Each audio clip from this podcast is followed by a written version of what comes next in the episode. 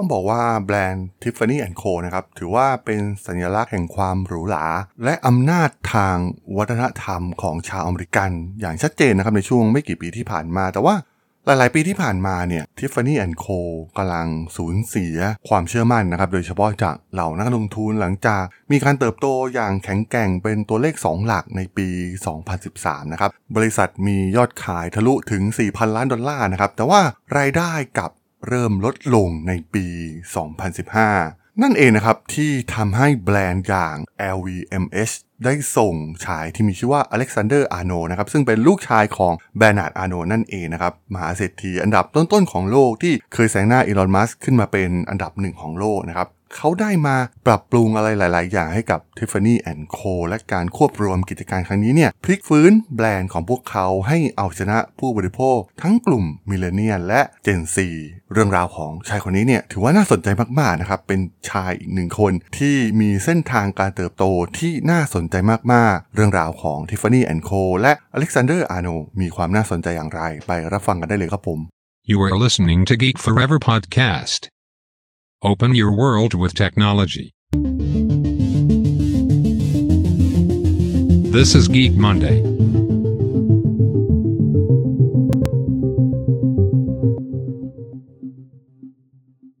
สวัสดีครับ ผมดลธราดลจากด.ดล็อกนะครับ และนี่คือรายการ Geek Monday นะครับ รายการที่จะมายกตัวอย่าง case study ทางธุรกิจที่มีความน่าสนใจนะครับ วันนี้มาพูดถึงแบรนด์แฟชั่นอีกครั้ง Tiffany Co นะครับ ที่เป็นแบรนด์จากสหรัฐอเมริกา เป็นสัญลักษณ์ทางวัฒนธรรมของพวกเขานะครับ แต่ว่าในปี 2021 ที่ผ่านมาเนี่ยได้ถูกเข้าซื้อกิจการโดย LVMH ซึ่งเป็นเครือข่ายแบรนด์แฟชั่น ชั้นนำอันดับหนึ่งของโลกนะครับ เพราะว่าจากที่เรารับรู้กันที่มีข่าว Bernard Arnault เองเนี่ยกลายเป็นบุคคลที่ร่ำรวยที่สุดในโลกจากธุรกิจแฟชั่นนะครับ ซึ่งเราไม่ได้เห็นกลุ่มธุรกิจนี้เนี่ยเติบโตขึ้นมาเป็นมหาเศรษฐีนานมากแล้วนะครับ ก่อนหน้านี้เนี่ยส่วนใหญ่เราก็จะเห็นเศรษฐีจากฝั่งกลุ่มบริษัททางด้านเทคโนโลยีเป็นส่วนใหญ่นะครับ แต่ว่าเรื่องราวของ LVMH เองเนี่ยถือว่าน่าสนใจมากๆนะครับ และแน่นอนนะครับด้วยวัยที่ตอนนี้เนี่ย Bernard Arnault เองเนี่ยก็ค่อนข้างที่จะอายุมากแล้วนะครับทำให้หลาย ๆ กิจการเนี่ยก็ต้องมีการส่งต่อไปยังลูก ๆ ของพวกเขานะครับ และลูกคนหนึ่งของ Bernard ก็คือ Alexandre Arnault เนี่ยถือว่าเป็นชายหนุ่มที่เป็นที่น่าจับตามองมาก ๆ นะครับ ผมอยากให้จำชื่อคนคนนี้ไว้ให้ดีนะครับ อาจจะเป็นคนที่จะมีบทบาทในอ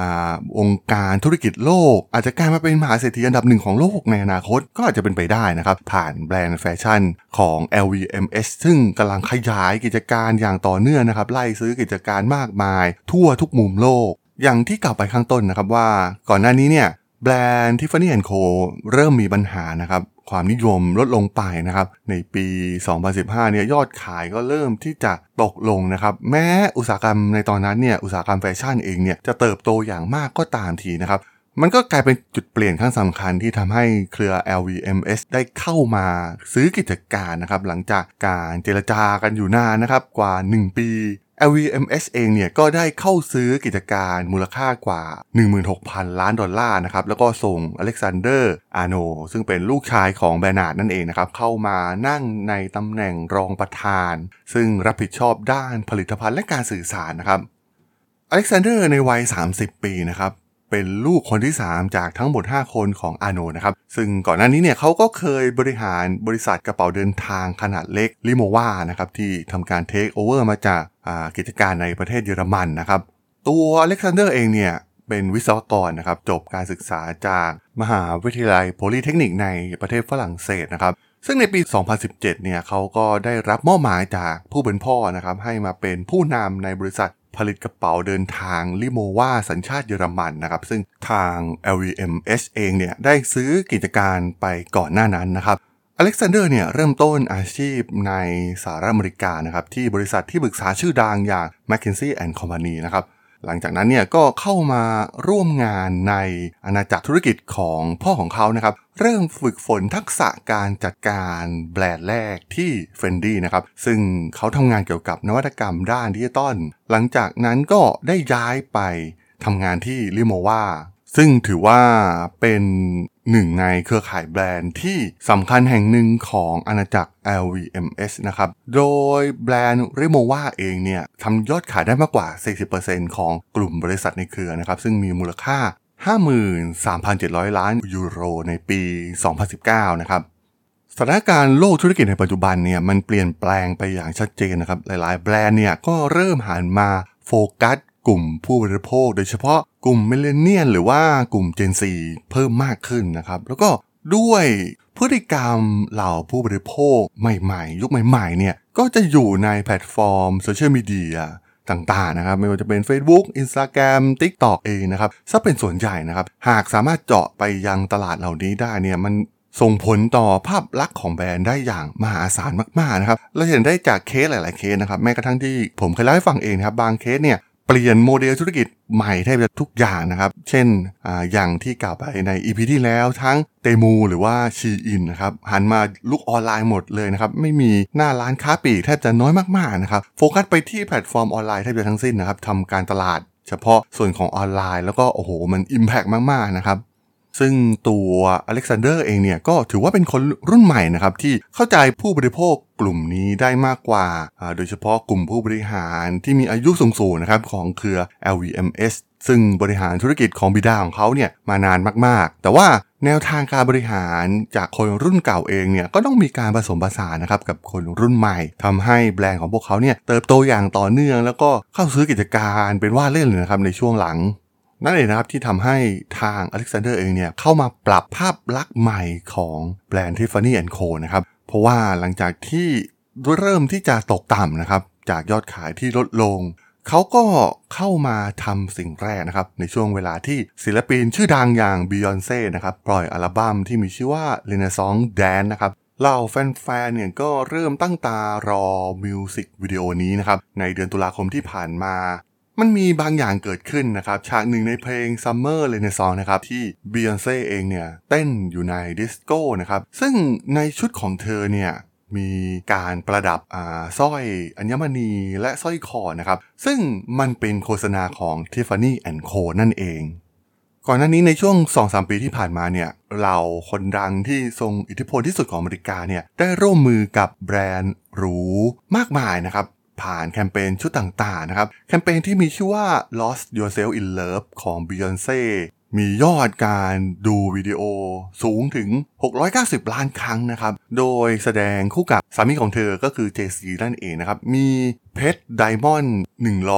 128.54 กะรัตของ Tiffany Co ปรากฏอยู่ในมิวสิกวิดีโอชุดนี้นะครับ นั่นเป็นตัวอย่างหนึ่งนะครับของความเข้าใจ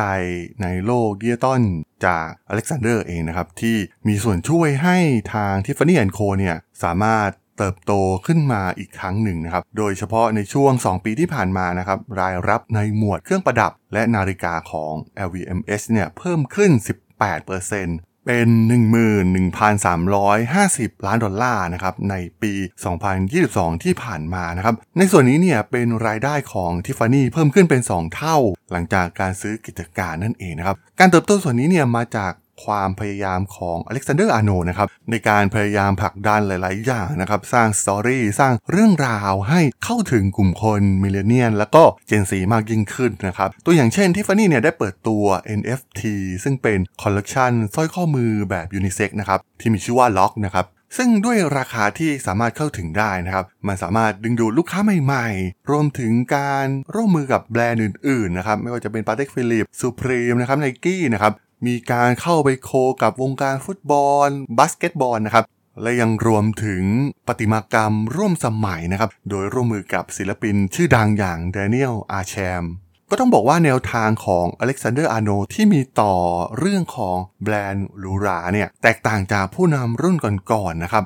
ซึ่งในยุคอดีตเนี่ยมันมีการเปลี่ยนแปลงตัวเองอย่างช้าๆนะครับ แล้วก็ไม่เข้าถึงสื่อมีเดียยุคใหม่ๆนะครับ เพราะว่า กลุ่มคนยุคเก่านะครับ คนที่สูงวัยเนี่ยที่เป็นผู้บริหารของ LVMH เองเนี่ยกลัวว่ามันจะทำให้แบรนด์เสื่อมเสียนะครับ แต่ว่าเพื่อให้เอาชนะกลุ่มคนรุ่นมิเลเนียนและกลุ่ม Gen Z นะครับอาโนเองเนี่ยกำลังสร้างเพย์บุ๊กใหม่ในการดำเนินธุรกิจของกลุ่มของพวกเขาขึ้นมา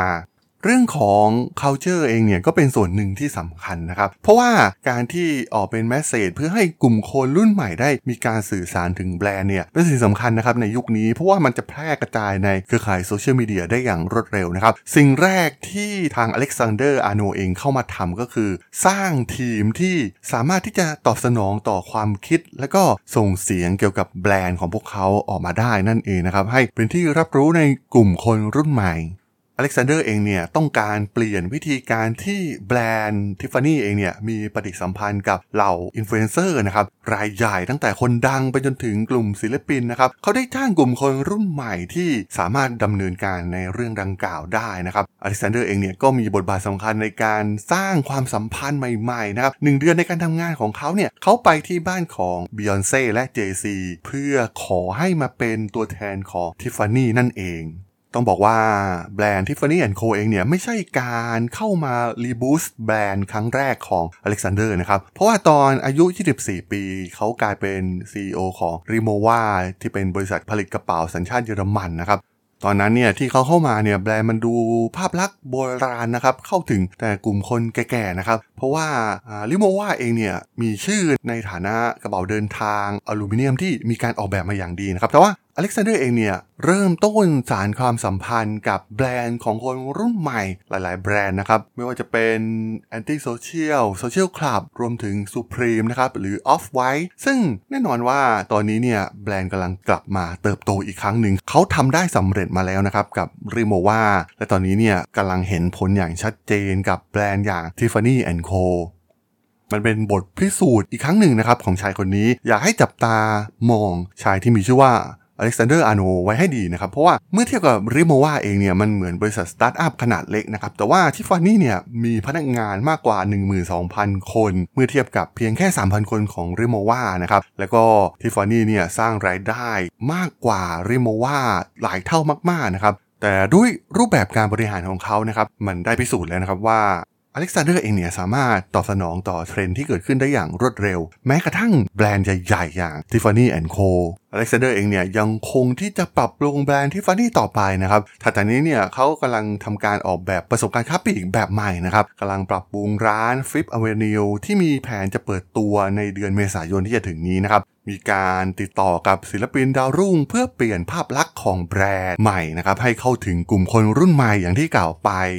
แต่ว่าเขาเองเนี่ยก็ไม่ได้ทิ้งเอกลักษณ์ที่สำคัญของแบรนด์ทิฟฟานี่นะครับที่คงความเป็นอเมริกันที่ชัดเจนของแบรนด์ไว้นะครับ เพราะว่าทิฟฟานี่เองเนี่ยมันเหมือนศูนย์รวมจิตใจเป็นวัฒนธรรมอย่างหนึ่งของชาวอเมริกันไปเป็นที่เรียบร้อยแล้วนะครับ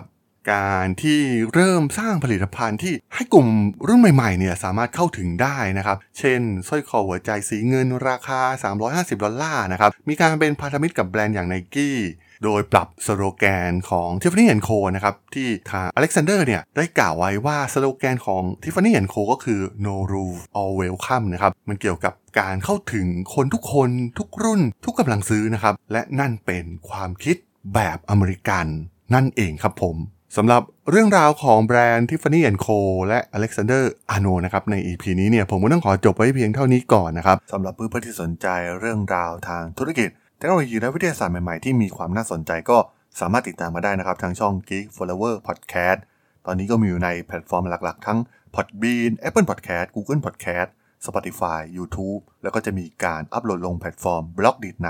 ทุกๆ ตอนอยู่แล้วด้วยนะครับ ถ้ายังไงก็ฝากกด Follow ฝากกด Subscribe กันด้วยนะครับ แล้วก็ยังมีช่องทางหนึ่งในส่วนของ Line แอดที่แอดทราดน t h a r a d h o l สามารถแอดเข้ามาพูดคุยกันได้นะครับ ผมก็จะส่งสาระดีๆพอดแคสต์ดีๆ ให้ท่านเป็นประจำอยู่แล้วด้วยนะครับ ถ้าอย่างไงก็ฝากติดตามทางช่องทางต่างๆ กันด้วยนะครับสำหรับใน EP นี้เนี่ยผมต้องขอลากันไปก่อนนะครับ เจอกันใหม่ใน EP หน้านะครับผม สวัสดีครับ